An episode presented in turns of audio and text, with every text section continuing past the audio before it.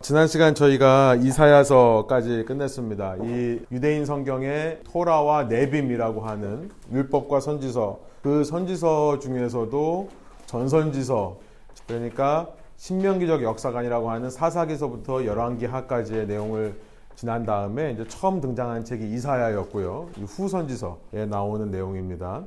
그래서 후선지서의 첫 번째 책인 이사야고, 저희가 이제 그 이사야서를 보시면 주황색으로 되어 있었죠. 이제 8세기에서부터 7세기에 활동했던 선지자, 그러니까 북이스라엘이 멸망할 시기. 그 다음에 이제 오늘 우리가 살펴보려고 하는 예레미야는 그 이후에 이제 7세기에서부터 6세기까지 활동했던 선지자라고 했습니다. 그래서 빨간색으로 되어 있습니다. 이제 남유다가 멸망하는 사건이 있는 그 시기를 즈음해서 예레미야가 활동을 하고요. 그 다음에 뒤를 이은 선지서가 이제 에스겔 선지서예요. 그래서 에스겔 선지서는 파란색으로 되어 있습니다. 이제 포로 시기에 쓰여진 것이 에스겔서라고 말씀을 드렸습니다. 우리가 이제 네빔이라고 하는 선지서를 보면 전선지서나 후선지서나 이 역사가 굉장히 중요해요. 그리고 이제 우리가 지금 살펴봤듯이 이사야서, 예레미야서, 특별히 많은 선지서 중에 이사야서와 예레미야서, 또 우리가 살펴보려는 에스겔서, 이런 것들은요, 역사의 기록도 많이 담겨져 있고 역사와 밀접한 관계가 있는 책들입니다. 그래서 이제 네빔이라고 분류를 했었어요. 우리가 이 이사야서, 예레미야서, 에스겔서만 바로 잡으면 이스라엘의 모든 역사가, 그러니까 열왕기 상하에서 보여지는 모든 이스라엘 역사가, 그리고 그때 끝나버린 이스라엘 역사가 다 정리가 되는 책들입니다. 그래서 굉장히 중요한 책들이고요. 성경에서 특별히 여러분들이 눈여겨서 보셔야 될 책들이, 처음에 토라라고 하는 율법책이 있고, 그 다음에 이제 네빔이라고 하는 선지서가 있는데, 토라에는 우리가 봤듯이 창세기, 출애굽기, 레위기, 민수기, 신명기라고 하는 5권의 책이 있었고요. 네빔이 2개가 있었습니다. 그래서 전선지서라고 하는 여호수아, 사사기, 사무엘 상하, 열왕기 상하. 그 다음에 이제 후선지서에 나오는 것이 첫 번째가 이사야고, 그 다음에 예레미야고, 그 다음에 에스겔이고, 그 다음에 12권의 소선지서입니다. 이렇게 4권이 있는 거예요. 이게 이제 네빔, 그래서 율법과 선지자, 구약 성경의 핵심이라고 할 수 있는 율법과 선지자의 모습이 이렇게 되어 있고요. 저희가 내년도에 이제 성경 통독을 할 때 이제 이런 순서로 읽을 겁니다. 자꾸 반복을 하는 이유는 이 유대인의 히브리어 성경 순서거든요. 우리 성경 순서가 아니라. 그래서 이제 히브리 성경 순서로 읽는 것이 저는 굉장히 도움이 되는 것 같아요. 이렇게 보면 전선지서에서 약속의 땅에 들어가서 약속의 땅에서 끝나는, 그죠? 여호수아, 사사기, 사무엘서, 열왕기, 상하. 그러니까 약속의 땅에 들어와서 약속의 땅에서 멸망하고 끝나버리는 이 역사가 한눈에 보이는 겁니다. 그래서 그 역사를 반복하는 거죠. 어쩌다가 북이스라엘이 멸망하게 됐는가? 어쩌다가 남유다가 멸망하게 됐는가? 포로 시대 때는 어떻게 살았는가? 그렇게 얘기를 하는 거죠. 오늘은 저희가 예레미야를 보려고 하는데요. 지난 시간 이사야서를 하는데 시간이 많이 걸렸습니다. 이사야서가 66장까지 있어서 가장 선지서 중에 긴 책이에요. 여러분이 실제로 통독을 하시다 보면 사실은 이사야에서 힘듭니다. 이사야서 통독하기가요. 그래서 제가 이제 이사야서를 좀 더 했던 거고요. 전체적인 구조를 이제 여러분이 아실 거예요. 지난 시간에 다 기억나신지는 모르겠지만, 이사야서 하면은 이런 모래시계 모양을 기억하라고 말씀드렸죠. X자입니다. 그래서 처음에는 이스라엘이라고 하는 나라가 여호와의 종인 줄 알았는데, 그런데 이 종들이 계속해서 하나님의 말씀을 안 듣고, 이사야서가 주장하는 건 뭐라고요? 하나님 외에 자꾸 다른 나라를, 이방 나라를 의지하려고 하니까 하나님께서 그 중에 한 명을 세우셔서 고난받는 종, 하나님의 고난받는 종을 통해서 이제 수많은 사람들이 다시 하나님의 백성으로 되는, 이게 이제 52장 13절에서부터 53장 12절까지 나와 있는 고난받는 종의 노래입니다. 이게 이제 이사야서가 구약의 복음서라고 불리는 이유죠. 이 고난받는 종 한 명으로 인해서 수많은 사람들이 하나님의 새로운 백성이 일어나는 이런 구조가 이제 이사야서의 구조다. 이런 구조를 제가 이제 자세하게 이렇게 말씀드리는 이유는, 여러분들이 통독을 하시면서 성경을 읽으시면서 이 구조대로 보면서 아, 지금은 무슨 얘기를 하고 있구나, 이런 거 알면 조금 더 통독하기가 쉬워요. 이거 없이 그냥 무조건 읽으면요 맨날 계속 똑같은 말 반복하는 것 같고 왜 이런 말씀들이 있는지도 이해가 안 되고 그러는데요. 그래서 통독을 위한 가이드이기 때문에 여러분들이 그렇게 아시면 좋겠습니다. 예레미야라고 하는 책은 이제 선지서 중에 두 번째로 긴 책입니다. 이사야서 다음으로 예레미야서인데요. 길이 때문에 이렇게 나온 게 아니라 시대가 이사야가 활동했던 시대부터 이어지는 겁니다.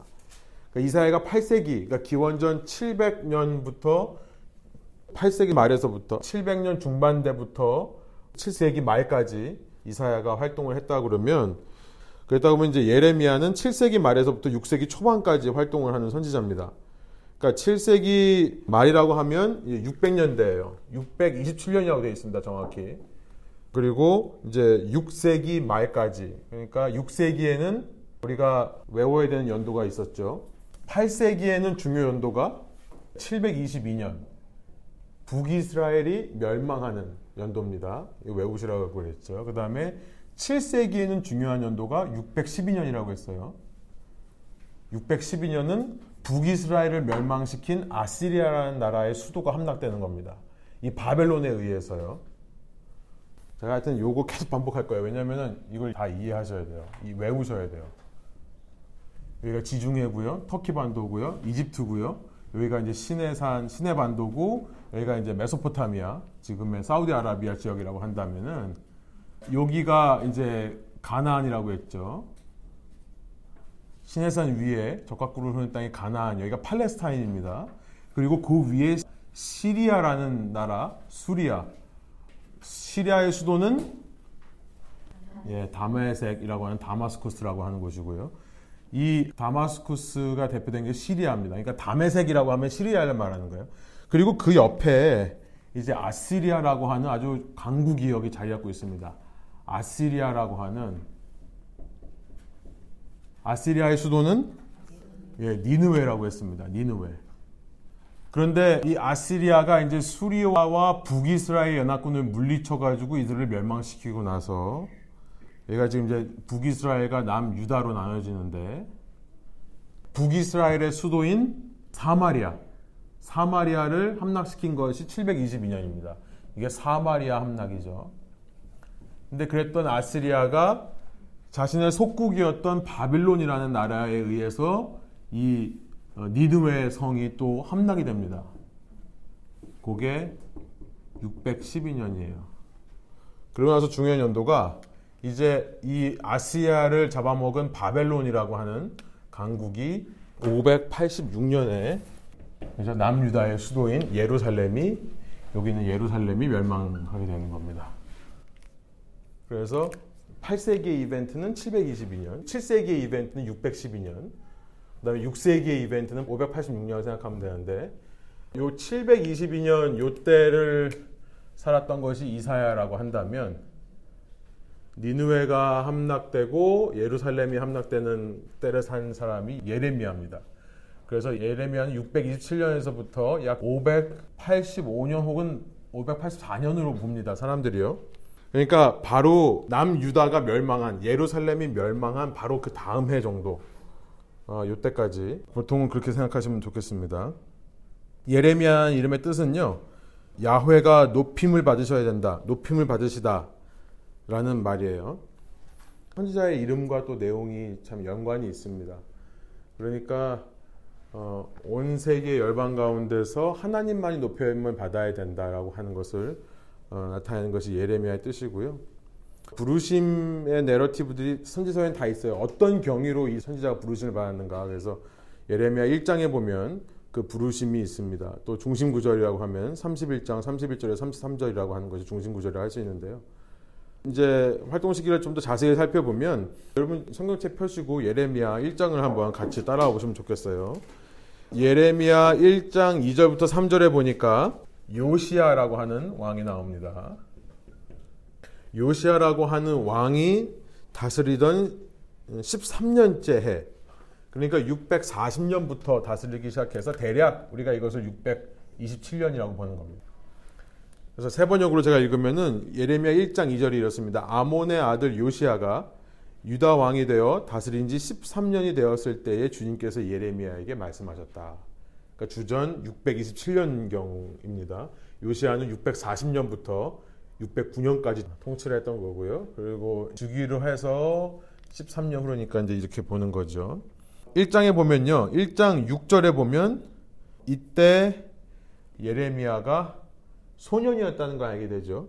그래서 1장 5절에서 보면은 주님께서 말씀하시면서 내가 너를 모태에서 짓기 전에 너를 선택하였고, 유명한 말씀이죠. 모태에서부터 너를 알았고 또 내가 태어나기 전에 너를 거룩하게 구별해서 문민족에게 보낼 예언자로 세웠다 했더니 예레미야가 하는 말이 6절입니다. 세 번역이래요. 내가 아뢰었다. 아닙니다. 주 나의 하나님, 저는 말을 잘할 줄 모릅니다. 저는 아직 너무나 어립니다. 이렇게 돼 있어요. 그래서 아직 어려서 말도 잘 못한다고 하는 그 예레미야를 하나님께서 사용하셔서 이제 이 곧 멸망할, 채 한 50년도 안 돼서 멸망해버릴 예루살렘을 향해서 예언하라라고 그렇게 말씀하는 겁니다. 그러니까 한 10대 나이 때 부르심을 받았다면 예루살렘이 멸망했을 때 이제 예레미야는 굉장히 나이든 노년의 시기였다는 것을 우리가 생각해 볼 수 있고요. 활동 끝이 언젠가, 왜 586년이라고 하는가 보면 예루살렘이 586년에 함락이 됩니다. 그러니까 1장 3절을 보시면 요시아의 아들 여호야김이 유다왕으로 있을 때에도 그 얘기 말씀하죠. 이때까지 활동을 한 거예요. 그 후에도 시드기야 제11년까지, 시드기야라는 왕 11년 때까지 활동했다라고 되어 있습니다. 시드기야 11년이 바로 586년이에요. 그 시드기야 왕 11년 그해 다섯째 달에 예루살렘 주민이 포로로 잡혀갔다. 요게 이제 포로 수송이 1차, 2차, 3차에 걸쳐서 나타난다고 했는데 가운데 있는 2차 수송입니다. 586년. 제가 이따가 또 역사 얘기를 또 반복할 겁니다. 자꾸 반복을 할 거예요. 여러분들이 기억하시라고. 어렵죠? 졸리죠? 예. 근데 자꾸 기억하시라고 제가 계속 반복해요. 여러분 머릿속에 그냥 나오셔야 돼요. 그리고 이제 조금 더 역사 반복하다 보면 이런 연도도 이제 외우시게 됩니다. 609년. 요시아가 609년에 죽었다. 이런 것들도 사실은 이 성경의 요 배경을 아시면은 사실 이 성경 읽기 때 재밌어요. 무슨 말인지 알고 이게 지금 어떤 순서로 어떤 시대에 이루어진 일인지 알기 때문에 재미있습니다. 그런데 어쨌든 586년에 예루살렘이 멸망이 되는데요. 이 예레미야 선지자는 이 이후에 요하난이라고 하는 남아있는 사람들에 의해서 이집트로 끌려갑니다. 강제로. 그래서 강제로 끌려가기 때문에 그것이 예레미야서 43장에 나와요. 43장 1절부터 13절에 보면은 예루살렘이 멸망한 후에 이제 예레미야가 끌려가는 장면이 나옵니다. 그리고 44장에 보면 계속해서 이집트에서 활동을 해요. 이집트에서 하나님 말씀을 전합니다. 그러니까 이제 보통 사람들이 586년에 멸망했으니까 아, 이 사람이 585년 혹은 584년까지도 활동할 수 있었겠다라고 결론을 내립니다. 그래서 이제 그 활동 시기가 이렇게 돼 있고요. 밑에 보시면 역사적 배경에 대해서 나와 있는데 제가 이거를 이제 또 말씀드릴게요. 역사를 조금 어려워하시는 분들은 좀 지루할 수도 있겠지만 여러분들이 자꾸 들으시면서 역사를 얘기하는 거는 말씀드렸듯이 이걸 아시면 굉장히 도움이 됩니다. 선지서를 읽는데요. 이것뿐만 아니라 다른 선지서들도 마찬가지예요. 지난 시간 저희가 니느웨 함락까지 봤었어요. 그 이사야서를 하면서, 그렇죠? 이사야서의 맨 그 역사적 배경의 끝이 뭐였냐면 니느웨 함락으로 끝나는 거였습니다. 근데 이제 니느웨 함락부터 시작을 해볼게요. 그렇게 북이스라엘을 멸망시킨 아시리아가 바벨론에 의해서 멸망하고 나서요. 612년. 그리고 나서 이 요시아 왕이라고 하는 사람이 죽게 됩니다. 그러니까 요시아라고 하는 왕은 유명한 왕이죠. 종교개혁. 이 왕이 종교개혁하는 왕입니다. 그러니까 이 요시아 왕 때 북이스라엘이 멸망을 했었는데 히스기야보다 훨씬 후죠. 예. 근데 요시아가 죽게 된 경위를 여러분이 열왕기하 23장에 보면 아시게 돼요. 그렇게 아시리아가 북이스라엘을 점령하고 나서 아시리아가 가만히 있을 리가 없죠.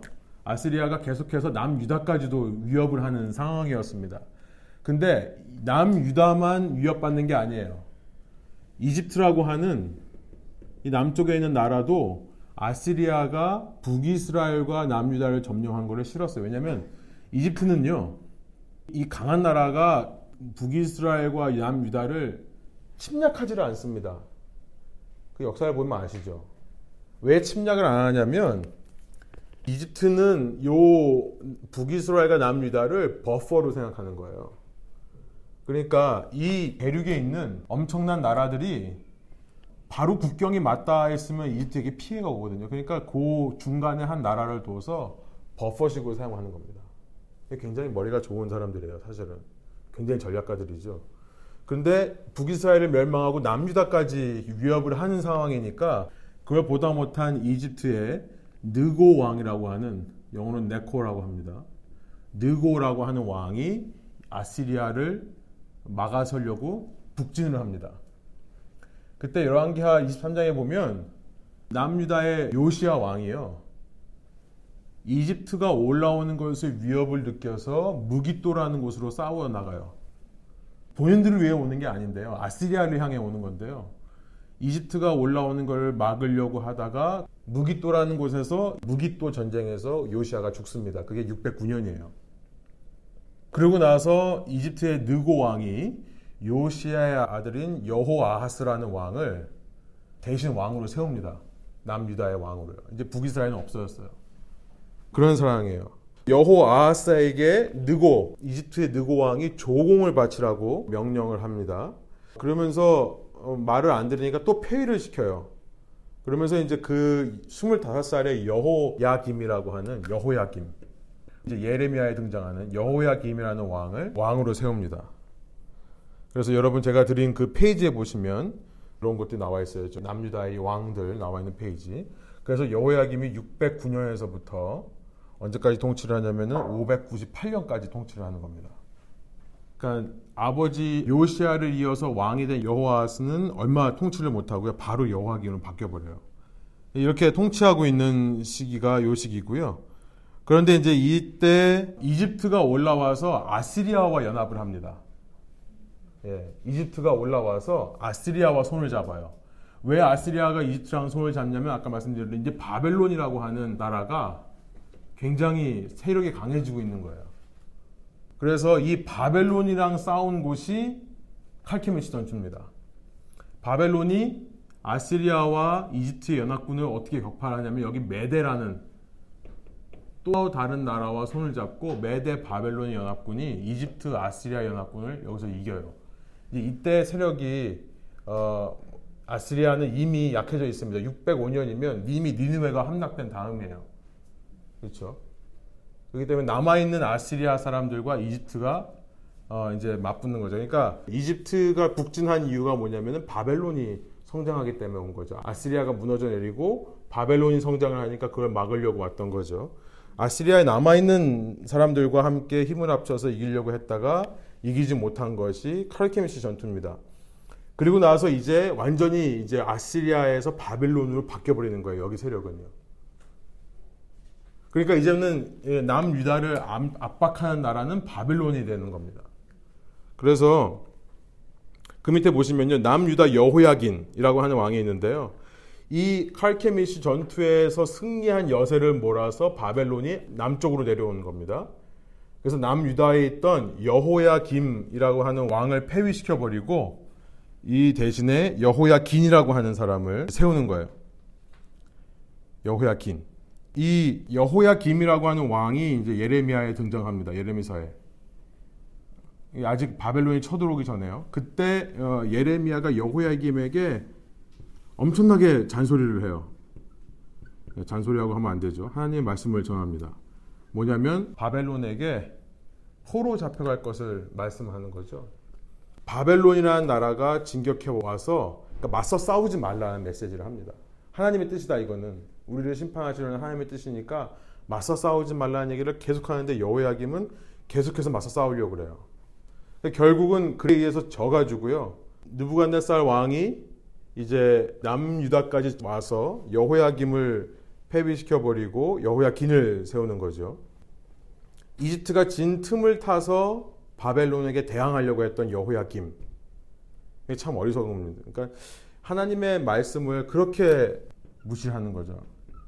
22장 18절에 19절에 보면 예레미야가 계속 얘기를 해요. 싸우지 말라고, 맞서지 말라고, 바벨론을. 근데 이제 전쟁에서 져서 598년에 끝나버리고 여호야긴이 598년부터 왕이 되는데요. 채 1년이 가지는 않습니다. 여호야긴이라는 왕도 여호야김이라고 하는 왕이 했던 걸 보면서 깨달았어야 되는데요. 이 왕 역시 하나님 보시기에 악을 행하는 거예요. 그러니까 느부갓네살이 와가지고 이제 이 여호야긴이라고 하는 여호야긴 다음의 왕인데요.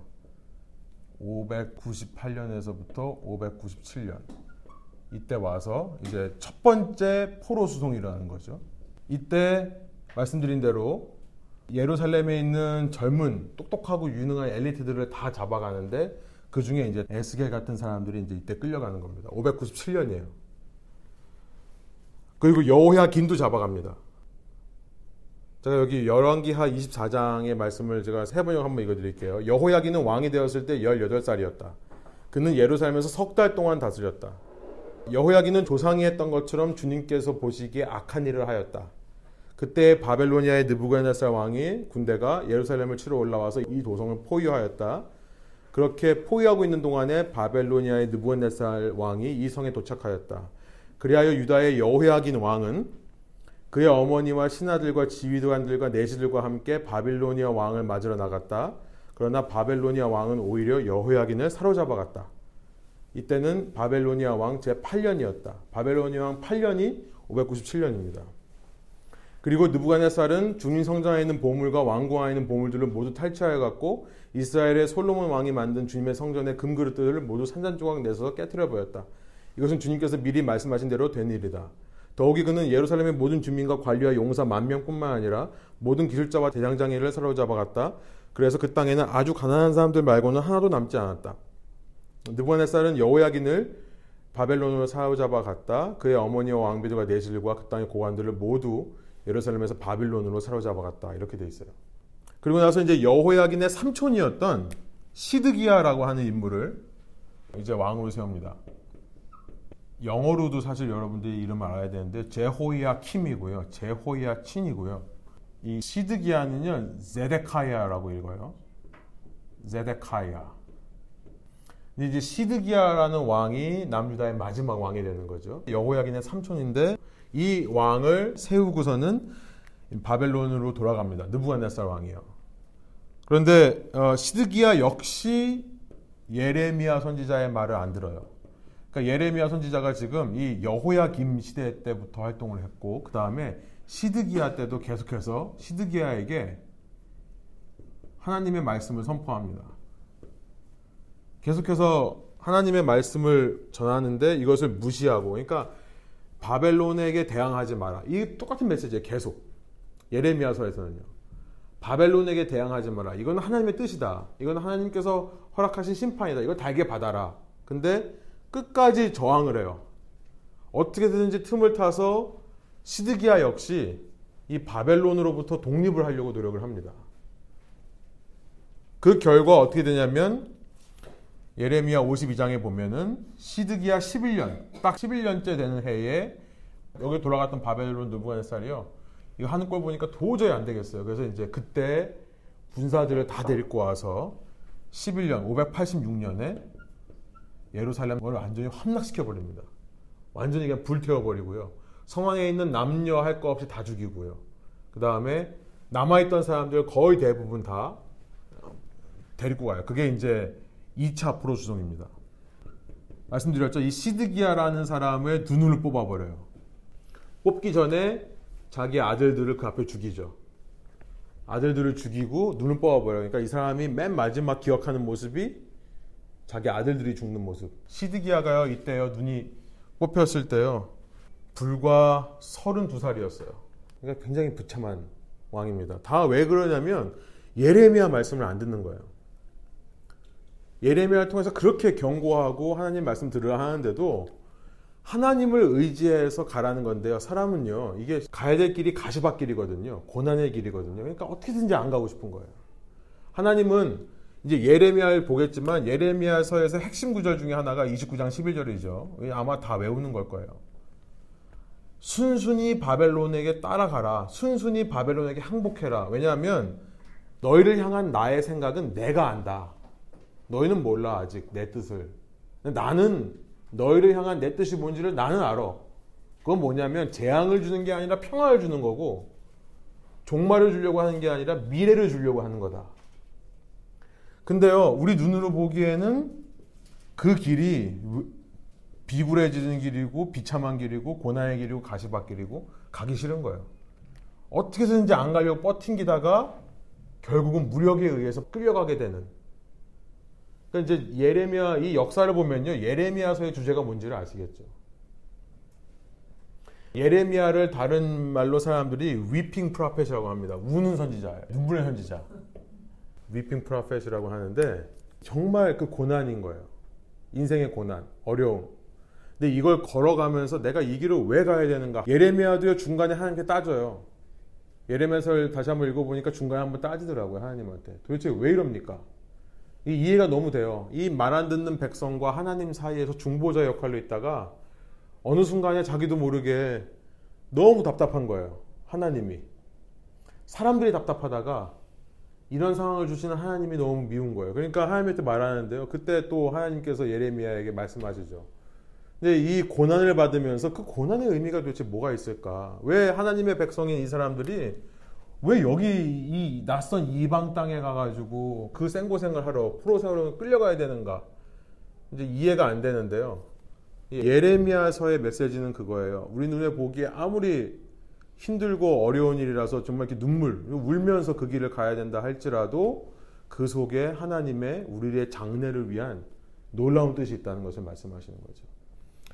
그거를 못 보고 그거를 믿지 못하고 자꾸 내 힘으로 내 왕국을 세워보려고 노력하는 여호야김이라는 왕, 시드기야라고 하는 왕들이 도대체 어떤 결말을 맞이하게 되는지를 이 예레미야서가 보여주는 거예요. 이렇게 2차까지 포로 수송으로 끝나버린 이후에 예레미야서 맨 마지막 보면 52장 1절부터 7절에 있습니다. 한 번 더 포로 수송이 있었다는 것을 예레미야서가 얘기를 해요. 이제 우리가 여기서 3차 포로 수송이라는 걸 알게 되는데요. 예레미야서 52장 28절에서 30절의 기록에 보면 3차 수송에 대한 기록이 있습니다. 그래서 거기 보시면 이제 맨 마지막 3차 포로 수송 582년으로 되어 있는데 예레미야 52장 28절 30절로 되어 있죠. 예레미야서 52장을 한번 가보세요. 28절부터 30절까지 제가 한번 세 번역으로 읽어드리겠습니다. 느부갓네살이 포로로 끌고 간 유다의 백성의 수는 이러하다. 그의 통치 제7년에는 아까 말씀드렸지만 느부갓네살 왕의 통치 7년이라고 하면 이때가 597년입니다. 이게 느부갓네살이에요. 바벨론 왕입니다. 597년에 3023명. 느부갓네살 통치 제18년째에는 이때가 이제 587년 6년 이때예요. 이때 832명을 포로로 잡아왔대. 예루살렘에서요. 그 다음에 느부갓네살 통치 제23년. 이때가 이제 이때도 5년 후니까 582년 혹은 581년으로 계산을 합니다. 유대인의 이 연도수가요, 지금 우리 연도수하고 정확하게 매치 안 되는 이유는 이제 유대인들은 통치를 시작할 때 영으로 보고, 그러니까 어떤 왕이 400년의 왕이 돼가지고 398년까지 통치를 했다 그러면 우리는 한 2년 통치했구나라고 하는데 여기는 3년으로 셉니다. 그러니까 연도가 정확하게 안 맞아떨어져요. 그래서 587년일 수도 있고 6년이 될 수도 있고. 그러니까 이때부터 18해면 정확하게 여기에 이제 10일을 빼니까는 586이 돼야 되는데요. 587년으로 계산하기도 해요. 그 해를 치니까 요거를 카운트를 하니까요. 어떤 때는 카운트 하기도 하고 어떤 때는 카운트 안 해요. 그래서 지금 저희처럼 정확한 계산으로 안 나오고 대략 이렇게 뭉뚱그려 나오기 때문에 조금 이런 표현들이 있습니다. 그래서 이 계산법이 조금 달라요. 그래서 느부갓네살 통치 23년이라고 나와있는 52장 30절이 바로 582년을 얘기하는 겁니다. 그러니까 1차 포로수송, 2차 포로수송 끝난 줄 알았는데 3차에 대해서 얘기를 해요. 그래서 이 예레미야 52장의 맨 마지막에 말씀에서 우리가 이제 포로 수송은 세 번에 걸쳐서 일어났다라고 우리가 보통적으로 이해하고요. 그러나 이제 다니엘서를 보면 605년 그 칼케미시 전투 끝나고 칼케미시 전투에서 이긴 바벨론이 여세를 몰아서 남유다로 왔었을 때 그때 조공을 바치거든요. 조공 바칠 때도 사실 사람들이 따라가요. 바벨론에. 그때 다니엘이 605년에 따라갔다라고 생각하고 이게 다니엘서 1장 1절 이렇게 나옵니다. 그렇기 때문에 이제 605년에도 다니엘이 끌려갔고, 그러나 예레미야서에서 3차로 얘기하기 때문에 우리가 3차로만 이해를 합니다. 요 2차와 3차 사이, 그러니까 이제 예루살렘이 멸망하고 나서 어떤 일이 일어나는가. 이제 더 이상 예루살렘에 유다에 남아있는 사람들은 없고, 바벨론 왕인 느부갓네살이 더 이상 유다의 왕을 세우질 않습니다. 여기서 왕의 통치는 끝나고요. 그 대신에 이 지역을 자신의 관할 지역으로 만들어요. 그래서 거기에 이제 총독을 임명합니다. 그러니까 거버너예요. 이 바벨론이라는 나라의 한 지역으로 만들어버려서요. 총독인 그달리아라고 하는, 게달라야라고 합니다. 한국말로는 그달리아라고 하는데요.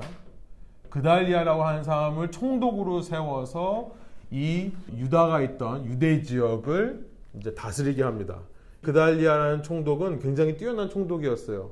초기에 이 땅에 경제적으로 부흥이 있었고 이 지역이 굉장히 안정해졌습니다. 그런데 남아있는 유대인들이 이 그달리아라는 사람을 친일파 매국노 취급을 하는 거죠. 그래서 암살시켜버립니다. 암살에 당해서 그달리아는 죽고 암살한 요하난이라는 사람이죠. 그 사람이 이제 도망가는 거죠. 도망가기 전에도 예레미야한테 또 와서 물어봐요. 어떻게 해야 되냐? 우리가 도망가야 내려가야 되냐? 근데 이제 그때 예레미야가 똑같은 말을 또 합니다. 가지 마. 이집트로 내려가지 말고 여기 있어라. 너도 잡혀가라. 그게 하나님의 뜻이다. 바벨론으로 가는 게 하나님의 뜻이다. 왜냐하면 예레미야도 몰랐지만 이제 바벨론에 간 백성들은요, 기적적인 보호하심을 받습니다. 그리고 기적적으로 이 나라가 바벨론 옆에, 이 바벨론은 지금 이집트라고 하면 이란, 페르시아라고 하는 나라에서 기적적으로 나라가 정복당해서요, 전쟁 하나 하지 않고 바벨론이 사람 죽지도 않고 페르시아로 바뀌어버려요. 나라가요. 그러면서 페르시아 왕의 첫 번째 사이러스라고 하는 고레스라는 왕이 너희들 다시 돌아가라라고 무사 귀환시켜줍니다. 그러니까 하나님의 계획은 그런 거예요. 그런데 이 그달리아 총독을 암살한 남아있는 유대인 무리가 끝까지 그 말도 안 듣고 이제 43장에 보면 예레미야와 함께 바룩이라고 하는 사람을 데리고 이집트로 도망가는 걸로 이제 이렇게 되어 있습니다. 이게 이제 유다의 마지막 역사의 기록을 이렇게 예레미야서가 담고 있는 거예요. 잠깐 바벨로니아 제국 얘기를 하면요, 이건 참고로 보시면은 원래 이 바벨론이라는 제국의 역사는 굉장히 깁니다. 이 바벨론이라는 나라는 기원전 2300년경부터 존재했던 나라예요. 그때는 이제 아카디안 엠파이어라고 존재했었는데요. 여기서 말하는 바벨론이라는 한 나라는 아시리아의 속국이었던 신흥 바벨론입니다. 그래서 이것을 정확히 역사가들은 뭐라고 표현하냐면은 니오 바빌로니안 엠파이어라고 그래요. 니오, 뉴, 신흥, 예, 신바벨론. 원래는 사실 정확한 한국말로는 신흥이라고 해야 됩니다. 바벨론 왕국인데 이제 신바벨론이죠. 그게 이제 나보폴라살이라는 왕으로부터 시작이 된 거예요. 이 바벨론의 민족 이름이 갈대아인이에요. 그래서 성경에 보면은 찰디언이라고 하는, 한국말은 갈대아인이라고 되어 있습니다. 그러니까 갈대아 사람들 하면 바벨론을 가리키는 겁니다. 아브라함이 갈대아 우르라는 곳에서 나왔죠. 아브라함도 바벨로니언이에요. 바벨론 사람. 원래 이게 다 같은 민족입니다, 사실은. 그러니까 성경의 역사는 참 재밌어요. 이 바벨론이라고 하는 나라는 창세기서부터 끝까지, 계시록까지요. 나중에 계시록에도 설명하겠지만은 이 바벨론이라고 하는 것은 끊임없이 하나님을 대적하는 나라의 대표고요. 그 다음에 끊임없이 하나님의 백성들을 공격하는 세상 세력으로 대표되는 나라입니다. 창세기서부터요. 그러니까 하나님께서 바벨론 우르라고 했던 곳에, 이 바벨론 우르에서 창세기 11장에 보면 바벨론이라는 나라가 어떻게 생겨나는지 알죠. 우리가 언어가 하나였을 때 사람들이 모여서 우리가 탑을 쌓아서 하나님처럼 되자, 그렇게 시작한 도시가 바벨이었습니다. 바벨. 하나님께서 흩으셨기 때문에 바벨이라고 이름을 쳤어요. 근데 이 바벨이라는 히브리어를 그대로 아람어, 헬라어로 바꾼 게 바벨론입니다. 똑같은 단어예요. 그리스어 성경으로 보면 이때도 바벨론이에요. 그러니까 고바벨이 고바벨입니다. 근데 고바벨의 갈대아 우르에 있던 아브라함을 여기까지 오게 하는 거예요. 근데 여기 와서 약속의 땅에 와서 살아야 되는 아브라함으로 시작된 이스라엘 민족이 약속의 땅에서 하나님을 대적하는 나라처럼 살면 다시 그 나라로 보내는 겁니다. 하나님께서. 그 얘기를 하는 거예요. 지금 이스라엘 역사가요. 그래서 제가 말씀드렸지만 그래서 네빔이라고 하는 이 선지서에는요. 이 뉴 엑소더스 모티프가 계속 흘리고 있는 거예요. 우리가 출애굽을 해서 약속의 땅에 들어왔는데 또다시 출애굽을 해야 된다. 이제는 이집트가 아니라 바벨론이라고 하는 나라로부터. 이 개념이 그대로 계시록까지 이루어지는 거죠. 그러니까 계시록 18장에서 큰 성 바벨론에서부터 하나님의 백성들이 나오라라고 외치는 거예요. 하나님께서. 거기 있지 마라. 그들과 함께 그 멸망받지 말고 나와라. 우리가 보겠습니다만 그 똑같은 메시지가 에스겔서의 메시지예요. 에스겔서에서 똑같은 말, 그러니까 에스겔서를 인용하는 겁니다. 사도 요한이요. 계시록에서. 어쨌든 그렇게 다시 네가 정말 이방인들을 사랑하고 이방인처럼 살 거면은 이방의 땅으로 다시 돌아가라. 그 얘기를 하시는 거죠. 근데 이 바벨론이라고 하는 왕국을 우리가 좀 알아야 되는 게요. 이게 이제 남유다를 위협하고 포로로 잡아간 거기 때문에 그 바벨론이 이제 다시 시작되면서 나부콜라살이라는 왕에 의해서 시작이 됐고요. 아까 말씀드린 갈대아인의 족장이었습니다. 나부콜라살은. 근데 이제 아시리아가 세력이 조금 약해졌어요. 지난 시간 저희가 이사야 때 산헤립이라고 하는 아시리아의 왕이 유명했다고 그랬습니다. 그리고 산헤립이라는 왕으로부터 이제 그 아들, 그 손자에 이를 때까지 전성기라고 제가 말씀을 드렸어요. 그 전성기의 이름, 손자 왕의 이름이 아수르바니팔이라는 왕이에요. 아수르바니팔 때까지만 전성기였고 그 다음에 악화됐는데요. 그 아수르바니팔이라는 사람이 죽고 나서 나라가 굉장히 혼란해집니다. 그 틈을 타서 바벨론의 족장이었던 아시리아의 속국입니다. 갈대아인을 대표하던 나부콜라살이라는 사람이 바벨론이라는 도시를 중심으로 해서 나라를 세워보여요. 그게 바벨론입니다. 신바벨론이에요. 우리가 예전부터 이 아카디안 왕조부터 이어져 내려왔던 우리 바벨론의 전통을 다시 부활시키자. 그래서 바벨론의 나라를 세우고 그때 이후에 아시리아가 급격히 약해지면서 메대라고 하는 나라와 연합을 해서 이 아시리아를 물리칩니다. 니느웨를 함락시키고 이후 아까 말씀드렸던 대로 남아있는 아시리아와 이집트의 연합군까지도 칼케미시 전투에서 승리하게 되는 거예요. 그래서 보시면 그 칼케미시 전투가 605년에 일어났죠. 605년까지 나부칼라살이 살았습니다. 본인이 통치를 하면서 이 칼케미시 전투에 자기 아들을 투입해요. 그 사람이 이제 그 유명한 느부갓네살 왕이에요. 자기 아들을 가서 싸우라고 해서 느부갓네살의 왕이 여기서 승리함을 통해서 굉장히 유명해집니다. 근데 그 해에 아버지가 병으로 죽어요. 병으로 죽은 건지 뭐 이 느부갓네살이 죽인 건지는 모르겠지만은 죽고 나서 이제 그때부터 느부갓네살이 계속해서 통치를 해서 느부갓네살 왕 때 남유다가 완전히 멸망하게 되는 그런 일들이 있었습니다. 그래서 성경에서 가장 많이 다루는 바벨로니아 왕조 중에서 가장 많이 이름이 나오는 것이 느부갓네살의 왕이고요. 그가 962년에 죽고 난 다음에 에윌-메로닥, 이블-메로닥이라고 하는 아들이 이제 왕이 되고 이것도 성경에 나와 있습니다. 예레미야에 나와 있고요. 그 다음에 이렇게 오랫동안 평생 갈 줄 알았던 바벨론이 아까 말씀드렸지만 이제 우리가 다니엘서에서 이걸 살펴볼까요? 그때까지는 이제 더 이상 이 역사 얘기는 안 할 것 같은데 이 영원할 것 같은 이 정말 이 거대한 왕국을 형성했던 바벨론이라는 나라를 동쪽에 있던 페르시아라고 하는 성경에는 바사라고 기록되어 있습니다. 페르시아라고 하는 아주 신흥 강국이 또 이 나라를 점령해서 바벨론의 수도인 바벨론을 함락시키는 것이 539년입니다.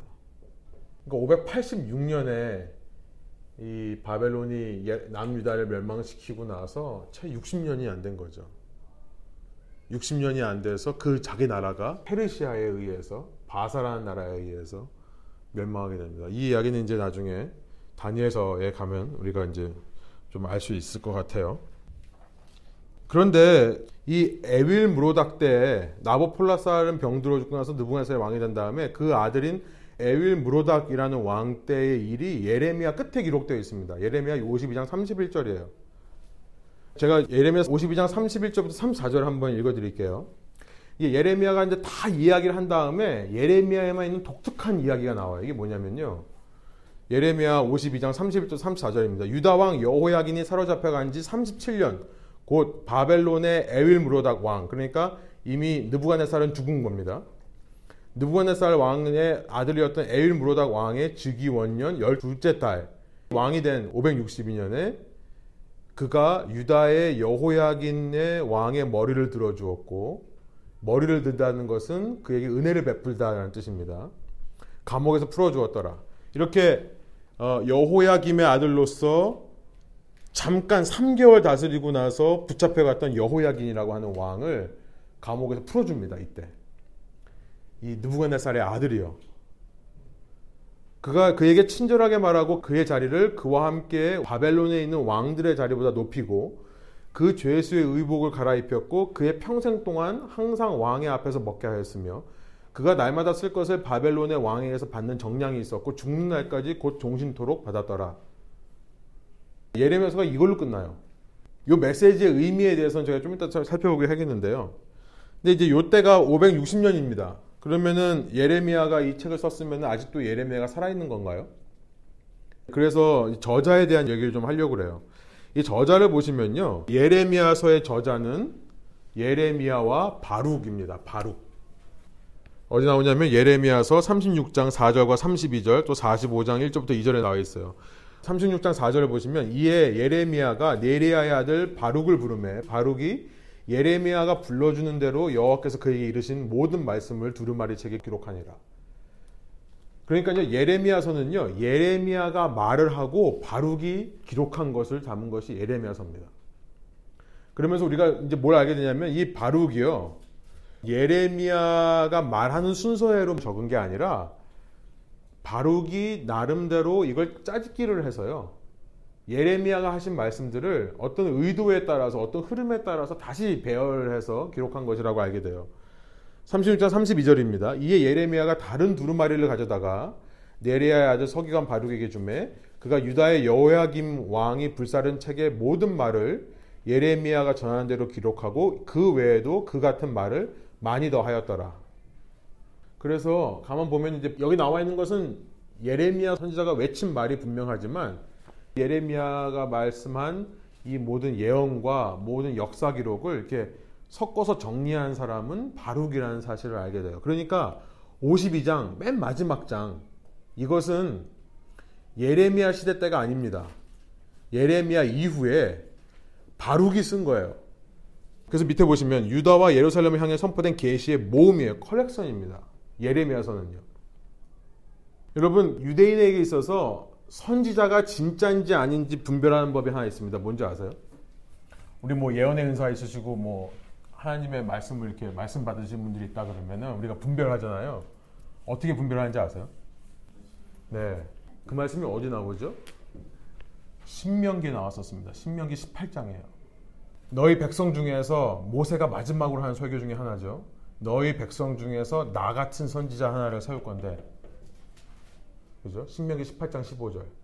너희는 그의 말을 들어야 된다라고 말씀하시면서 백성들의 질문을 대신 답해 주는 거예요. 너희 가운데 혹시 이렇게 말하면, 아 그러면 우리가 진짜 모세와 같은 선지자인지 아닌지 어떻게 분별합니까? 라고 생각할 사람들이 있을 거다. 그래서 내가 말해주는데 18장 맨 마지막에 가면 30절인가요? 거기 가면은 분별법을 말씀해주세요. 어떻게 분별하고 돼 있죠? 그 선지자가 한 말이 이루어지면, 증험, 그것이 실제로 일어나면 그 선지자는 진짜고, 그 선지자가 한 말이 이루어지지 않으면 너희는 그의 말 듣지 마라. 그건 가짜다. 그러니까 예언이라고 하는 게요, 우리는 자꾸 이제 지난번 시간에 제가 말씀드렸지만 미래의 일을 말하는 거라고 생각을 하니까, 아 앞으로 내 인생이 어떻게 될 것 같습니까? 우리는 이런 게 예언이라고 생각을 하는 거예요. 근데 유대인의 입장에서는 그거는 아무 소용이 없어요. 왜냐면 뭐라고 얘기를 해줘도 그 일이 일어나기 전까지는 안 믿어요. 무슨 말씀인지 아세요? 오늘 뭐 점을 보고 점괘를 봐가지고 당신은 앞으로 이런 사람이 될 거고 앞으로 이런 일이 여러분에게, 당신에게 일어날 겁니다. 그러니까 우리가 뭐 흔히 옛날에 뭐 하시는 분, 점 보시는 분들이 뭐 동쪽에서 귀인이 올 겁니다. 뭐 이런 얘기 하잖아요. 근데 그런 얘기가 유대인에게는 아무 의미가 없는 거예요.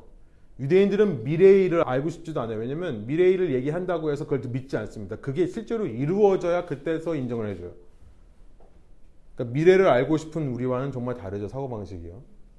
근데 유대인들이 그러기 때문에 유대인들에게 있어서 예레미야가 진짜 하나님의 말씀을 전했던 사람인지 아닌지를 분별하는 법은 그겁니다. 예레미야가 외친 선포의 말씀이 실제로 이루어졌는가 아닌가를 말하는 거예요. 지금 제가 말씀드렸죠. 여호야김이라고 하는 왕, 또 시드기야라고 하는 왕에게 계속해서 멸망할 거다. 차라리 바벨론으로 순순히 가라. 대적하지 말고 저항하지 말고 순순히 가라라고 했던 그 말이 실제로 이루어졌는가를 52장에 얘기하는 거예요. 그래서 51장 맨 마지막에 보시면 51장 맨 마지막 여기까지가 예레미야의 말이었더라라고 얘기를 해요. 바룩이요.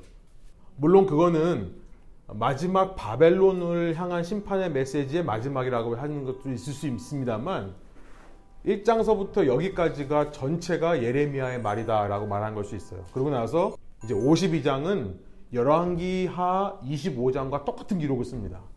그러니까 바룩이 그 열왕기하에 나와 있는 기록을 그대로 옮겨 적는 거예요. 왜냐하면 이만큼 예레미야는 하나님의 선지자가 확실하다는 것을 보여주는 거죠. 실제로 이 일이 일어나지 않았느냐. 그러니까 이제 책을 읽으시면서 그런 식으로 생각하시면은 아 지금 이런 내용이 이렇게 여기 왜 있고 이게 도대체 무슨 의미인구나 이런 것을 여러분이 좀 아실 수 있을 것 같습니다. 핵심 주제를 저희가 좀 빨리 좀 살펴볼게요. 핵심 주제 키팀이라고 되어 있는데 예레미야서의 핵심 주제는 저는 처음부터 끝까지 이 얘기를 하는 것 같습니다. 마음이 굳은 백성, 마음이 딱딱해진 백성. 예레미야서의 52장까지의 내용을 계속 읽으면서 드는 생각이 뭐냐면은 아 사람은 이렇게 완악하구나. 사람은 이렇게 마음이 딱딱해져 있구나.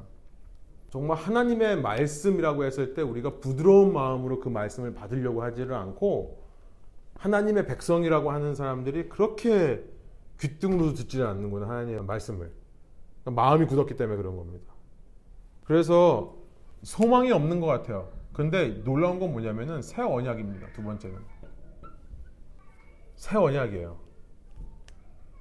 그런 딱딱한 마음이 굳은 사람들에게 하나님께서 뭐라고 하시냐면 야 그러니까 넌 됐다. 나 너희 포기하고 차라리 딴 애들 내가 택하겠다라고 하는 게 아니라 새 언약을 주시는 거죠. 그게 예레미야의 핵심 메시지입니다. 31장 31절에서 33절 무슨 말씀이죠? 너에게 이전에는 내가 돌판에 말씀을 써서 기록했는데 이제는 너희 마음판에다가 새기겠다. 그래서 31장 31절 33절 이게 이제 새 언약에 대해서 말씀하는 겁니다. 예, 그런 백성에게 하나님께서 새 언약을 주는데 이게 사실은 신명기에 나왔던 얘기예요. 하나님께서 너의 마음을 부드럽게 할 거다. 내 영을 부어서 부드럽게 할 거다. 신명기의 메시지가 그대로 예레미야에 이어지는 겁니다. 그러니까 참 이게 하나님의 놀라운 우리를 향하신 사랑인 것 같아요. 이렇게 마음이 굳어져서 목이 굳고 정말 하나님의 말씀을 듣지 않는 마음이 딱딱해지는 사람들을 새로운 심장을 주시는 거죠. 새로운 마음을 주시는 겁니다. 심장 이식을 해주시는 거죠. 그래서 세 번째 보면요. 고난 속인데요. 정말 이 딱딱한 마음 때문에 이렇게 벌받고 이 세상에서 고난을 당하고 어려움을 당하고 우리의 남아있는 죄 때문에 우리 속에 있는 인간의 모든 악한 모습들 때문에 우리가 이 땅에서 계속해서 어려움 상황을 겪고 고난의 길을 걷지만 고난 속에서 한 가지 희망이 보이는 겁니다. 요 언약 때문에요. 놀라운 건 뭐냐면 예레미야 때에 이게 이루어지지 않아요. 그 당시에 완전히 이루어지는 게 아닌데도요. 하나님께서 그렇게 말씀해 주시니까 그걸 붙잡고 한 가지 희망으로 잡는 겁니다. 이게 저는 제가 보기엔 아까 제가 52장 맨 마지막 31절부터 34절에 나와 있는 내용. 아니 왜 갑자기 맨 마지막에 가가지고 그 에윌-무로닥 왕 때에 이 여호야긴이라고 하는 왕이 풀려나가지고 그 왕의 상에서 같이 먹고 왕이 자기의 쓸 것 중에 좋은 것들을 나눠줬다라는 왜 이 기록이 있을까? 정말 참담하고 암담한 현실입니다. 하나님의 백성이 바벨로니아는 이방 땅에 포로로 잡혀가가지고 포로 생활하는 그 순간이에요. 근데 한 가지 희망이 뭡니까? 하나님께서 다윗의 언약을 잃어버리지 않는다는 거예요. 하나님께서 다윗에게 주신, 내가 내 씨에서 나의 사람을 통해서 내 나라를 견고하게 하리라고 했던 사무엘하 7장의 13절 14절일 거예요. 이 다윗의 언약을 하나님께서 기억하시는 거죠. 그 다윗에게 주셨던 언약, 그 내 씨, 그 씨가 없어질 줄 알았는데 보존되더라. 그죠? 그 씨에서 마태복음 1장에 가면요, 요 여호야긴에서 누가 나오죠? 보호되고 남아있는 이 여호야긴의 씨에서 예수님이 오시는 거죠. 그거를 희망을 남겨놓는 겁니다. 이게 기가 막힌 책이에요. 그래서 우리 인간으로 봤었을 때는 아무 소용이 없어요. 우리는요, 이집트와 똑같아요. 마음이 강팍한. 이제 다니엘서를 보면 알겠습니다만, 다니엘서에서도 바벨론의 느부갓네살이요, 마음이 강팍해요. 그러니까 바벨론이라고 하는 나라, 이집트라고 하는 나라는 아까 말씀드렸지만 하나님을 대적하는 나라의 대표고요, 하나님 백성을 핍박하는 세상 세력의 대표입니다. 그들의 특징은 뭐냐면 굳은 마음이에요. 마음이 강팍해요. 근데 하나님의 백성조차 똑같아요, 이방 민족들하고. 그래서 하나님은 그 땅으로 다시 보내세요. 그런데 그런 속에서 하나님께서 다윗에게 했던 그 언약을 기억하셔서 그 가운데 메시아를 보내시면 그 메시아가 우리의 굳은 마음을 부드럽게 해준다는 것, 새 언약. 그 메시아로 말미암아 바뀔 수 없을 것 같았던 이 딱딱한 마음이 하나님의 말씀을 즐거워하고 하나님을 기뻐하는 새로운 마음으로 바뀐다는 것. 예, 요게 이 예레미야서에 흐르는 중심 주제라는 거죠. 그러니까 이제 예레미야서를 읽을 때 정말 답답해요. 마음이 정말 고난스럽고, 그러면서 정말 야, 이렇게밖에 못하는가 이스라엘 백성은. 근데 그러면 그럴수록 우리가 깨달아야 되는 게, 아, 그 속에서도 하나님께서는 희망을 남겨놓으시고 우리는 할 수 없다는 것을 인정하게 하신 다음에 그분이 할 수 있다는 것을 인정할 때, 그때 우리의 마음을 새롭게 해주시는 거구나. 여러분, 신앙생활은요, 해야지 해서 하는 게 아니에요. 하지 말아야지 해서 안 하는 게 아닙니다. 우리는요, 예수 그리스도에 의해서 마음이 바뀌는 사람들인 거예요. 이게 바뀝니다. 그러니까 해야지 하고 싶은 생각, 그게 아니라요, 그냥 하고 싶은 마음이 들어요. 하지 말아야지 해서 안 하는 게 아니라요, 그냥 그게 싫어집니다, 어느 순간에. 이 마음이 바뀌어지면요. 그러니까 그런 회복을 노래하는 게 예레미야라는 것을 좀 말씀드리고 싶어요. 예, 예레미야서 여기 이제 좀 구조를 빨리 살펴보고 넘어가겠습니다. 첫 번째 1장부터 29장까지 아주 긴 장이 유다와 예루살렘을 향한 심판의 예언들입니다. 그래서 그 핵심 주제로 따라가시면 돼요. 얼마나 이 사람들이 마음이 굳은가, 그거를 이제 보여주는 거죠, 처음에. 그래서 예레미야를 부르는데요, 여러분, 예레미야도 한 번 불러서 안 돼요. 예레미야를 3번이나 부르십니다. 나는 자꾸 아이라서 말 못한다고 자꾸 핑계대는 게 겸손이 아니죠. 그래서 비전을 3번 보여주세요. 그러니까 11절, 12절 한번 보여주시고, 그다음에 12절부터 16절, 북방왕국이 멸망할 거다. 이 북방왕국이 이제 나중에 20장에 가면 바벨론이라는 것을 알게 됩니다. 북방왕국이 멸망할 거다, 네가 가서 말을 전해야 된다. 그리고 17절부터 19절, 이렇게 3번이나 예레미야를 불러요. 유다가 음란하고요, 이제 우상숭배를 음란함, 아이돌레츄리를 어덜터리로, 우상숭배를 음란으로 해석하는 첫 번째 선지자가 예레미야입니다. 예레미야로부터 모든 우상숭배가 음란이라고 하는 얘기가 나온 거예요. 그걸 알아주시면 좀 도움이 되실 것 같고, 이제 거짓 종교에 대해서 말하고, 그 음란한 이유가 뭐냐 봤더니 종교의 타락이죠. 종교 지도자들이 타락했기 때문에. 뭐라고 하죠? 이제 멸망이 임박해 있는데 이 종교 지도자들이요, 평안하다 하는 거예요. 그러니까 성전 앞길을 예레미야가 막아서고 이 안에 들어가지 말라고 합니다. 저 안에서 외치는 거는 전부 거짓말이다, 듣지 마라. 오늘날도 이런 게 아닌가 생각이 들어요. 오늘날도 교회가요, 목회자가요, 정말 이 규모 유지하느라고 결국은 교인들 듣기 좋은 말만 하고 교인들을 위해서 모든 거를 다 사역을 하는 그런 모습이 있는 건 아닌가. 우리 아까 오전반에서도 그런 얘기를 많이 나눴는데요. 예배가 이제 더 이상 하나님을 향한 예배가 아니라 자꾸 사람들을 향한 예배. 물론 불신자들을 향해서 우리가 예배를 통해서 전도를 해야죠. 근데 진짜 예배는요, 불신자들, 구도자들을 위해서 예배하는 게 아니라요, 우리가 믿는 사람들이 하나님을 예배하는 모습을 보여주는 겁니다. 불신자들한테요. 근데 이게 지금 거꾸로 가고 있어요. 구도자 예배 그래가지고 자꾸 불신자 위주의 예배를 드려요. 그러니까 이런 모든 것들이 사실은 사람을 플리즈 하는 거고, 사람의 비율을 맞추는, 제가 그 일본 쓰나미 있었을 때요, 몇 년 전이죠 벌써, 제가 설교에도 한번 얘기했었는데, 그 일본의 그 시에서 방송하는 그 여인이요, 그 사람이 죽었어요. 그 얘기를 하다가. 근데 전체 그 마을에 방송을 하면서 끝까지 본인이 죽을 때까지 도망가라고 외쳤습니다. 그 당연한 거죠. 저기서 큰 파도가 몰려오고 있는 걸 보면 외치게 돼 있어요. 도망가라고. 목회자가 그래야 돼요. 종교 지도자들이 그래야 됩니다. 이 시대에 이게 어디로 향하고 있는지를 아니까, 정말 쓰나미 같은 게 몰려오고 있다는 걸 보니까 말할 수밖에 없는 거예요. 근데 그 말을 안 하고, 괜찮아, 여기서 좀만 더 잘 살면 돼, 이렇게 하면은 이 땅에서 좋고 더 많은 걸 누릴 수 있어 라고 평안하다 하는 것이 거짓말이라고 얘기하는 거죠. 8장부터 9장을 보면요, 말씀을 어깁니다. 결국은 말씀을 모르고 말씀을 어기는 결과로 거짓된 삶을 살게 된다는 걸 알아요. 토라가 땅에 떨어지는 겁니다. 하나님의 말씀이 땅에 떨어지는 거예요. 그러니까 종교 생활을 하게 되는 거죠. 내가 말씀을 모르고 말씀을 읽지 않고 말씀을 들으려고 하지 않으니까 종교 지도자들이 하자는 대로 따라가는 겁니다.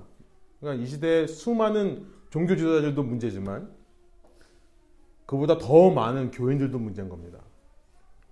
그래서 우리가 지금 성경을 읽자고 이러는 거예요. 10장은 그래서 결국은 포로 생활 갈 걸로 얘기가 끝나고요. 그 다음에 이제 그런 예레미야, 그렇게 하나님의 말씀, 여기 들어가지 말라고 하니까 유다 사람들이 예레미야를 향해서 저항을 합니다. 그래서 여기서 아까 말씀드린 대로 예레미야도 흔들려요. 하나님께 실망한 그런 말들을 쏟아내고 하나님께서 또 회복시키시는 그런 게 있어서요. 거기서 이제 또 슬픔의 노래를, 애가를 부르는 장면들이 나옵니다. 여기 이제 이 부분에 애가가 많이 나와요.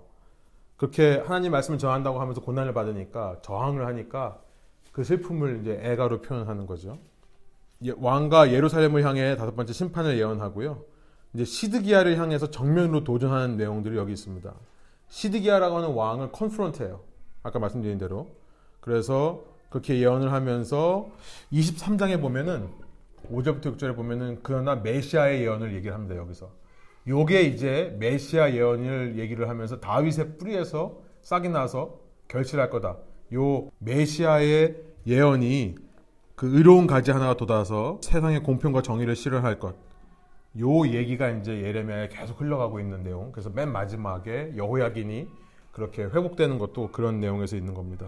그리고 이제 25장에 오면은 처음으로 70년 동안 포로 생활을 할 거다라고 예언을 하죠. 그러나 이렇게 포로 생활을 할 거지만 이것은 아까 말씀드린 29장 11절을 이것은 너희에게 재앙이 아니라 평안을 주려고 하는 거고 미래에 대한 희망을 주려고 하는 거다. 포로 생활이요. 70년의 포로 생활. 그래서 이제 많은 학자들이 이 70년이 실제로 이루어져요. 우리가 이제 586년에서부터 2차 포로 귀환서부터 갔다 그러면 539년에 끝났거든요. 아까 말씀드린 대로. 그러면 이게 이제 70년이 안 되는데 어떻게 70년이냐라고 해서 여러 가지 이야기가 있는데, 그냥 사람들이 제일 많이 생각하는 거는 다니엘이 605년부터 갔기 때문에 그때부터 70년이라고 하면 대강 538년 하면 대강 70년이 맞아떨어집니다.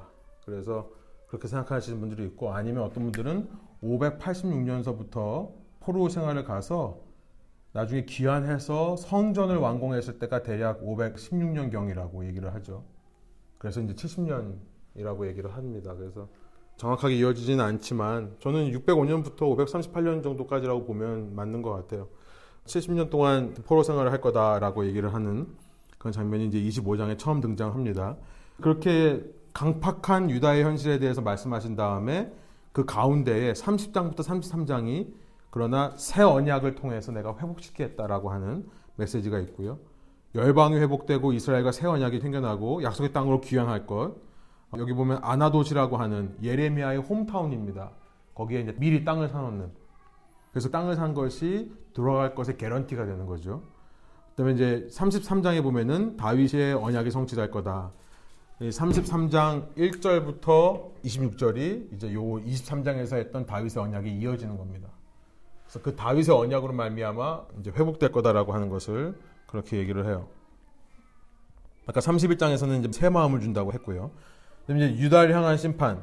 그렇게 하나님의 신실한 약속에도 불구하고 계속해서 음란한 행동을 하는 유다의 모습이 34장, 35장에 나와 있고 36장에 또 말씀을 거부하고요. 그래서 이제 마지막 멸망을 향해 치닫는 유다의 모습, 바벨론에 대항하고 이집트로 도망하려고 하는 유다의 모습, 그 다음에 이제 열방을 향한 심판으로 갑니다.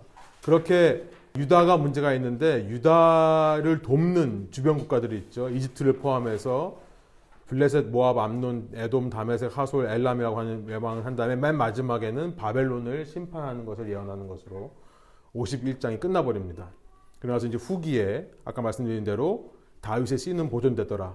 예루살렘에 멸망을 했지만 그러나 한 가닥 희망이 남아있다고 하는 것으로 예레미야서가 마쳐집니다. 네, 이렇게 하고요. 이제 에스겔서로 넘어가서요. 그렇게 이사야서, 예레미야서, 그다음에 에스겔서입니다. 에스겔서는 활동 시기는 이제 기원전 6세기 초, 그러니까 대략 593년 아니면은 2년서부터 한 20년 정도, 571년까지 활동한 것으로 우리가 볼 수 있습니다. 왜 그러냐면 에스겔서 1장 1절부터 3절에 보면 활동하기 시작한 것이 대략 593년 2년이라고 우리가 알게 돼요. 여기 보면은 여호야긴이 포로로 잡혀온 지 5년째가 되는 날, 그달 5일에 포로로 잡혀온 게 아까 말씀드렸지만 1차 포로 수송입니다. 1차 포로 수송은 597년. 이제 이거 외우세요. 597년에 1차, 586년에 2차, 582년에 3차. 근데 이제 1차 때 여호야긴이 끌려갔으니까 끌려온 지 5년 후니까 대략 593년, 592년이 되는 겁니다. 이때부터 에스겔이라는 사람이 활동하기 시작해요. 그러니까 597년에 여호야긴과 함께 끌려온 거죠. 함께 바벨론으로 끌려갔던 젊은 에스겔. 에스겔 1장 1절에 보면은 30년 넷째 달 5일이었다라고 하는데 보통 사람들이 이것을 에스겔의 나이라고 봅니다. 그러니까 이때 30살이었으니까 몇 살에 포로로 끌려온 거죠? 5년 후에 30살이니까 한 25살쯤에, 그래서 25살에 끌려와가지고 30살부터 활동을 해서 대략 한 52살 정도, 52, 이때까지 활동한 현지자가 에스겔입니다. 꽤 오랫동안 활동을 한 거죠. 왜 571년까지라고 생각하냐면 밑에 보시면 에스겔에서 29장 17절 기록된 맨 마지막 말씀입니다. 그래서 제27년 첫째 달이라고 하는데 이것을 이제 잡혀온 다음부터 27년이라고 생각을 하면 그러면 이게 이제 571년이 되는 겁니다. 대략. 그래서 이제 571년이라고 할 수 있고요. 이름의 뜻은 하나님이 힘주신다. 그러니까 에스겔이라는 말이 God strengthens, 하나님께서 힘을 주신다. 그러니까 힘이 빠진다라는 것을 밑에 깔고 있는 겁니다. 우리는 힘이 빠지지만 하나님께서 힘 주신다. 왜 힘이 빠질까요? 여러분 여기 1장 3절에 보니까 에스겔의 직분이 뭐예요? 예, 요걸 기억하시면 됩니다. 요 에스겔의 직분, 제사장이라는 것을 기억하면은 여러분 에스겔서 전체의 내용이 머리 하나로 들어와요. 제가 왠지 설명해 드릴게요. 에스겔은 제사장인데요. 힘이 빠지는 상황일 수밖에 없죠. 왜요? 제사장은 지금 어디 있어야 되냐면 예루살렘 성전에 남아 있어야 됩니다. 597년이니까 아직 예루살렘에 남아 있을 때예요. 이때 멸망합니다. 586년에. 그래서 에스겔서를 읽어보면 아직 예루살렘 성전이 남아있는 것처럼 얘기를 해요. 그 이유가 그겁니다. 아직 남아있기 때문에 그래요, 실제로. 그런데 이제 중간에 끝내 무너졌다는 소식을 듣죠. 그건 이제 나중에 또 말씀드릴게요. 근데 어쨌든 시작은 예루살렘에 아직 남아있으면 성전이. 그러니까 제사장인 사람은 성전에 있어야 되는데 강제로 끌려온 상황입니다. 그죠? 사역자가 제일 힘 빠질 때 언제냐? 사역을 못할 때예요. 이렇게 이해하시면 쉽죠. 사역만 그런 게 아니라 여러분 마찬가지죠. 여러분이 정말 좋아하는 일, 여러분이 하면서 보람을 느끼는 일, 그거 못하면 힘이 빠지는 거예요, 우리는요. 그리고 낯선 성전도 없는 이 낯선 이방 땅 바벨론에서 살려고 하니까 평생 하나님을 섬기고 성전에서 섬기던 사람이 할 일이 없는 거예요. 그러니까 뭐 하고 있습니까? 그발 강가에서 그냥 아무 일도 할 거 없이 그냥 강가에 있는 거예요, 제사장이요. 3절에 보니까요. 근데 이렇게 힘이 빠져서 그냥 강가에 머물고 있는 에스겔이요. 이런 상황에서 이제 희한한 걸 봅니다. 근데 그걸 보니까 힘이 나는 거예요. 그 얘기입니다. 에스겔서 전체가요. 그러니까 뭘 보느냐? 바로 이 부르심으로 넘어가 볼게요. 에스겔의 부르심. 여러분 에스겔서로 한번 가보셔서 1장 4절부터 한번 1장을 한번 펴시고 한번 보세요. 제가 이거 한번 읽어드릴게요. 에스겔서 1장 4절부터 6절입니다. 그때 내가 바라보니, 그렇게 그냥 강가에 있었을 때, 할 일 없어가지고 있었을 때 내가 바라보니까 북쪽에서 폭풍이 불어오는데 큰 구름이 밀려오고 불빛이 계속 번쩍이면서 그 구름 둘레에는 광채가 나고 광채 가운데서는 불 속에 사는 금부치의 광채 같은 것이 반짝였다. 그러니까 이런 환상을 봅니다. 이 에스겔은 환상으로 유명하죠. 그러니 그 광채 한가운데서 네 생물의 형상이 나타나는데 그들 모습은 사람의 형상과 같았다. 얼굴이 각각 넷이고 날개도 각각 넷이다. 이런 이미지들을 이제 나중에 계시록이 전부 갖다 쓰는 겁니다. 그런데 네 생물의 형상이 나타나는데 그 모습이 사람의 형상과 같아요. 그리고 신기하죠. 이 얼굴이 네 개니까 사방을 보는 겁니다, 한 번에. 그러니까 여기도 얼굴, 여기도 얼굴, 여기도 얼굴, 여기도 얼굴이에요. 근데 날개는 네 개예요. 두 개는 자기 자신을 가리고 있고 두 개는 서로를 가리고 있어요. 그러니까 생각해 보세요. 네 개가 어떤 그림이죠? 그러니까 얼굴이 이렇게 있고요. 이게 날개예요. 그리고 여기도 얼굴이 사방으로 이렇게 있고, 얘는 이렇게 서로, 또 얘는 이렇게, 얘는 또 이렇게. 그래서 날개로 서로 입고 있는 거예요. 날개를 입고 날개 두 개로는 자기를 가리고 있고. 이게 무슨 모양이죠? 사각형, 정사각형, 성전의 모양이에요. 근데 구성마다 다 이거 하나는 뭐 독수리 얼굴이고 하나는 사람 얼굴이고 막 이래요. 내생물이요. 그러니까 이제 그거는 뭐 정확히 몰라도 대강 서로 잇고 있다고 생각하면 됩니다. 그리고 26절에 가보면요. 이들의 머리 위에 덮개가 있어요. 요 위에 덮개가 있습니다. 덮개가 있어가지고 그 위에 누가 있어요? 보석으로 보좌가 있습니다. 의자가 있어요. 보석 의자. 어우, 어려워요. 근데 이런 의자가 있는 거예요. 네, 그리고 그 위에 네, 어떤 사람의 형상이 이렇게 앉아 있는 거죠. 발을 이렇게 해가지고. 그리고 여기서 광채가 나는 거죠. 강가에서 이런 형상을 보는데 이게 누구라고요? 보니까 그를 둘러싼 광채의 모양은 비 오는 날 구름. 구름은 하나님의 영광의 상징입니다. 성막에 임하고 성전에 임하는 구름이에요. 그리고 그것은 주님의 영광이다 라고 얘기를 하죠. 28절에요. 그 주님인 거예요. 성전 위에 계신 주님이 예루살렘에 안 있고요, 바벨론에 와 있어요. 이상하죠. 지금 난 성전에 넘어가서 하나님의 영광을 보면서 그렇게 일하고 싶어요. 근데 못하고 있어요. 근데 갑자기 자기 앞에 환상 가운데 성전이 온 거예요. 성전이 바벨론에 온 거예요. 에스겔이 아마 기가 막혔을 거예요. 왜냐하면 하나님은 성전에 계셔야 되거든요. 근데 성전이 움직여서 온 거예요. 제 얘기가 아니라 1장에 보면요. 그 밑에 보시면 제가 읽진 않았습니다만 6절부터 26절 사이를 읽어보시면은 이 밑에요. 바퀴가 있어요. 이 네 개 밑에 다 바퀴가 있는 거예요. 이렇게. 근데 바퀴가요.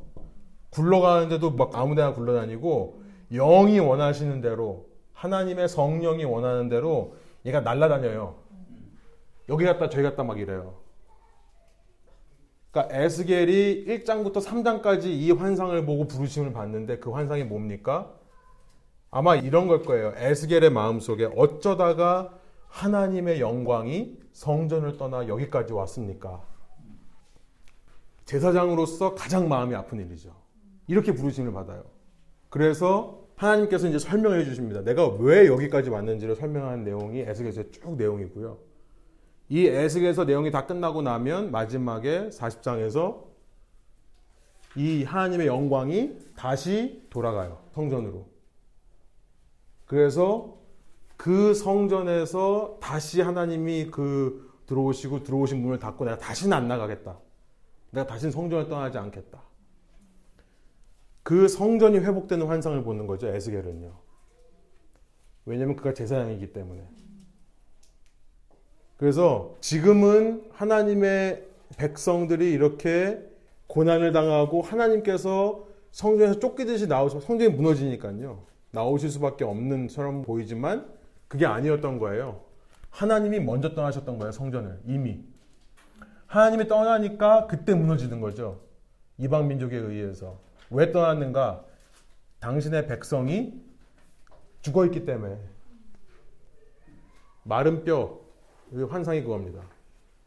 백성들이 죽어있는 거예요. 하나님을 처음에 하나님께서 인간을 창조하실 때 흙으로 사람을 지으시고 생기를 불어넣으셨는데 그랬던 사람들이, 그 살려놓은 사람들이 다 죽어있는 거예요. 이방 우상 숭배를 하다가. 그러니까 하나님이 다시 그 백성을 똑같이 바람으로 살리십니다. 생기를 불어넣어서 마른 뼈들이 살아나는 환상. 그러고 나서 성전이 회복되는.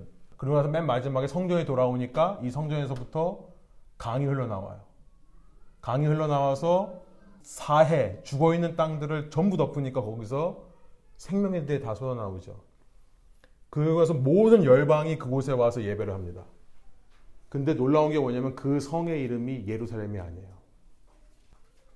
예루살렘이 아니라 48장 맨 마지막에 보면 그 성의 이름이 있는데 하나님이 거기 계시다라는 이름이에요. The Lord is there.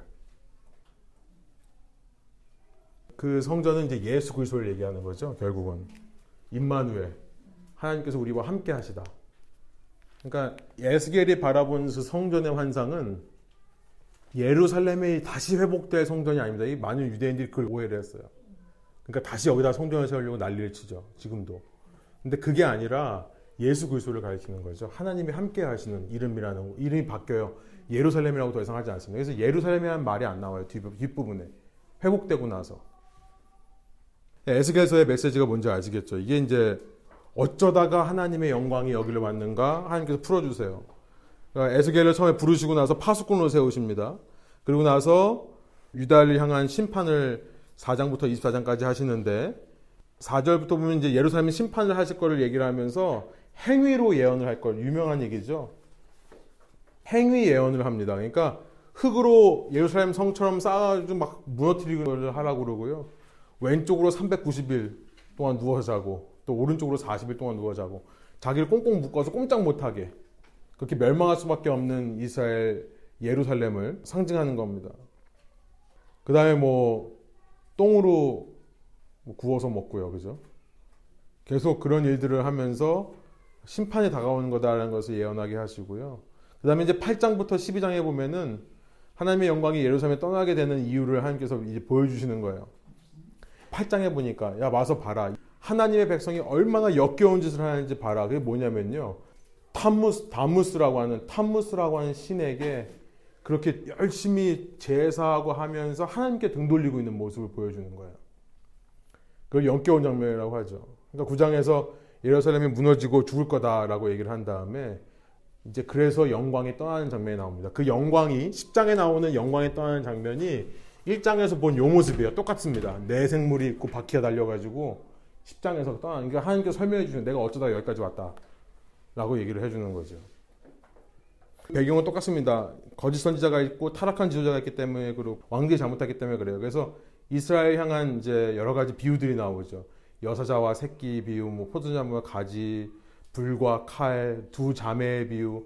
그러면서 이제 에스겔의 아내가 죽는데도 죽었지만 슬퍼할 수 많고 조용히 탄식만 해라. 그게 내 마음이다. 이런 식으로 계속해서 말씀을 하시면서요. 또 열방을 향한 심판의 메시지를 하신 다음에 그러면서 이제 33장에 드디어 에스겔이 주전 586년 예루살렘이 실제로 무너졌다는 소식을 듣습니다. 이방 땅에서요.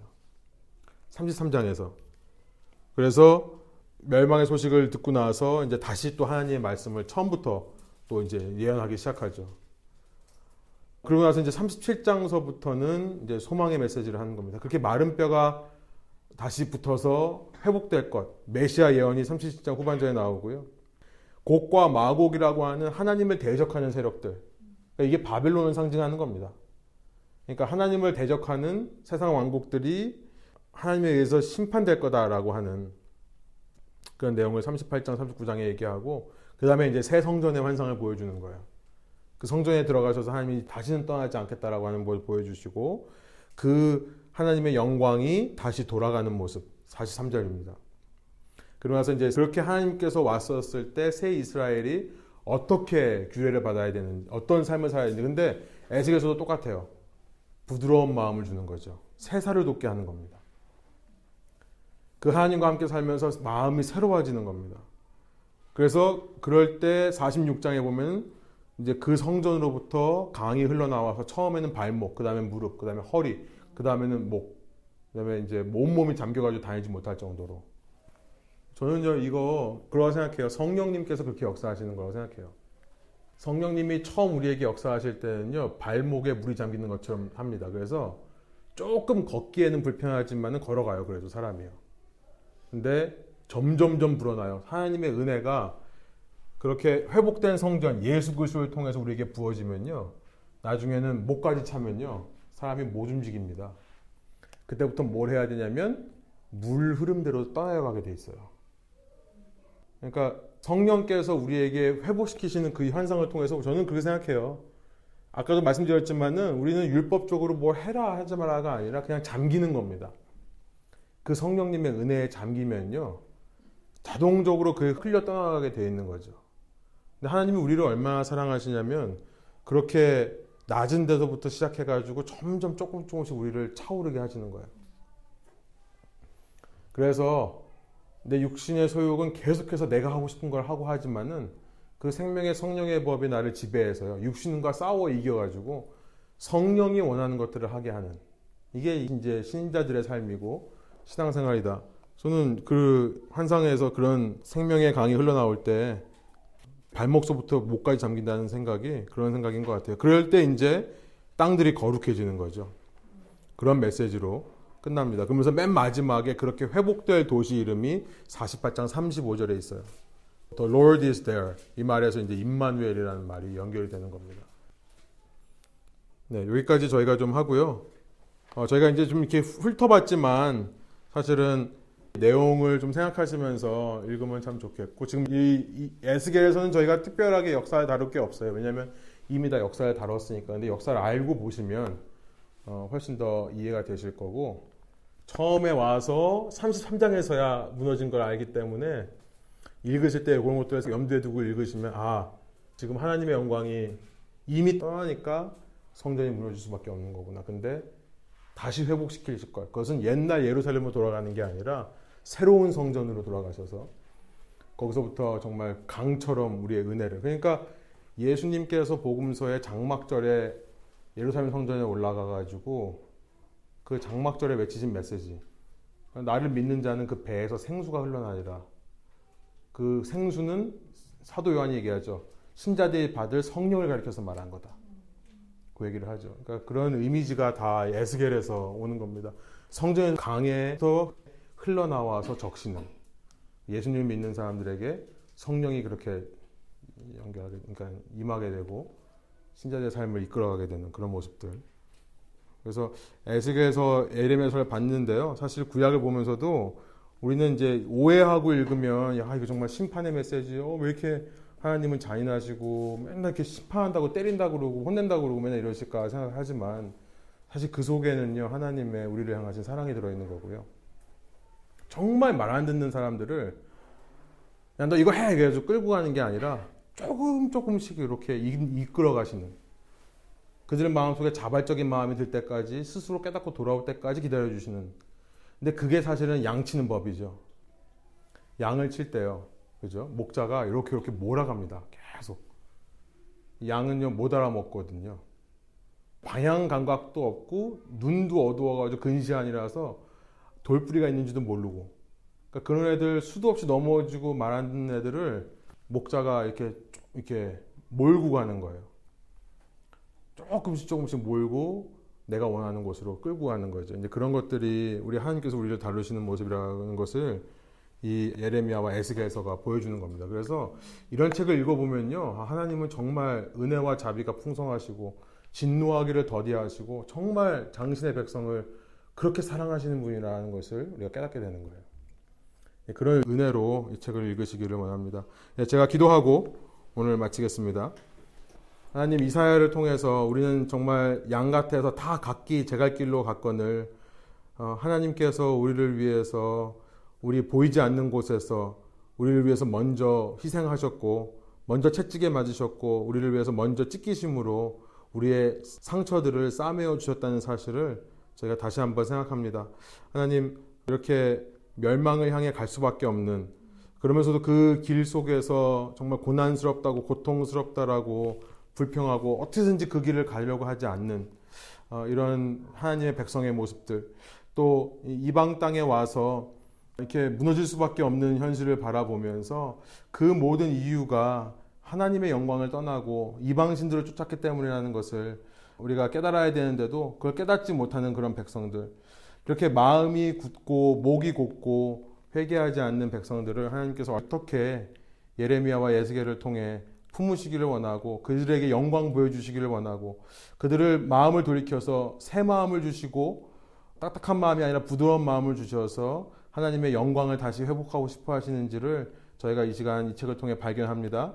하나님, 오늘 저희의 마음 가운데 강팍해진 마음, 딱딱해진 마음들이 있다면 이런 말씀 앞에서 다시 한번 저희 자신을 쳐서 복종하고 주님 앞에 부드러운 마음으로 자발적으로 주님을 사랑하고 따르는 마음으로 변화시켜 주시고 인간이 할 수 없는 그것, 사람의 힘으로 노력으로만은 할 수 없는 성령께서 우리의 마음을 바꿔주시고 고쳐주셔서 정말 우리의 몸이 성령에게 잠겨서 성령이 원하는 대로 따라가게 되는 그런 일들이 저희 가운데 날마다 일어날 수 있도록 인도하여 주옵소서.